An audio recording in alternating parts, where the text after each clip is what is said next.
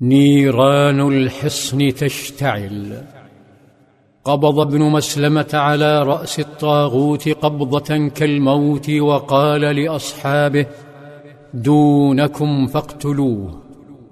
سل الشباب سيوفهم فأغمدوها في كتلة الخيانة والغدر. حتى إن بعضهم أصاب الحارث بن أوس من العجلة. فدوت من جوف الخائن صيحة أيقظت سكان الحصن فأوقدوا مشاعلهم وفتحوا نوافذهم. ينظرون يسأل بعضهم بعضا. تلألأ الحصن بالنيران وانفتحت الأبواب وانحدر الرجال بمشاعلهم نحو مصدر الصوت. وانطلق رفاق بن مسلمة لكنه أراد التأكد من موت الطاغوت فانتزع من حزامه سيفا قصيرا يسمى المغول فأجهز به عليه وانطلق خلفهم. تفرق اليهود جماعات بحثا عن مصدر الصوت وأدركت آخر زوجات الطاغوت أن مكروها وقع له.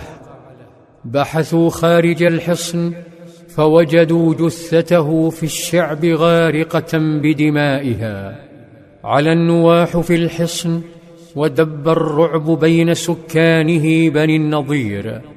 وأدركوا أنهم تجرعوا السم الذي أعدوه لمحمد.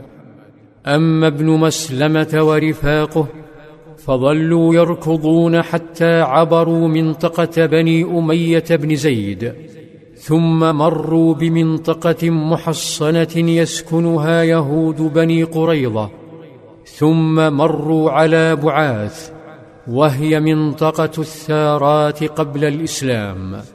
ولما لامست أقدامهم مكانا يقال له حرة العريض تلفتوا فلم يروا أوس بن الحارث. لقد ضعف ركضه شيئا فشيئا مع النزيف.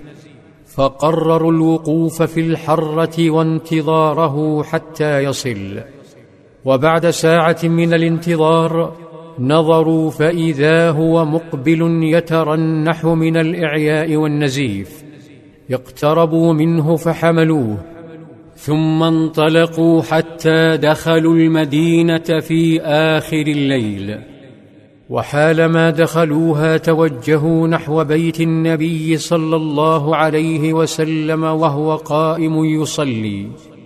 فسلموا عليه من وراء الباب. سمعهم صلى الله عليه وسلم. فلما فرغ من صلاته خرج إليهم.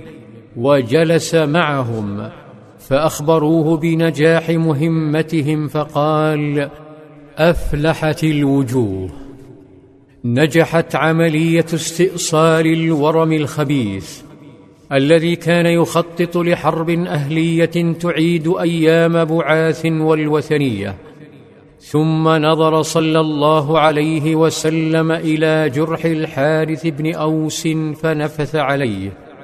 ثم انطلق الرجال إلى بيوتهم وقد تحول حصن يهود بني النضير إلى حصن من الرعب لا يطاق كأن الأشباح تجوبه فما من يهودي إلا وهو خائف على نفسه اجتمع كبارهم.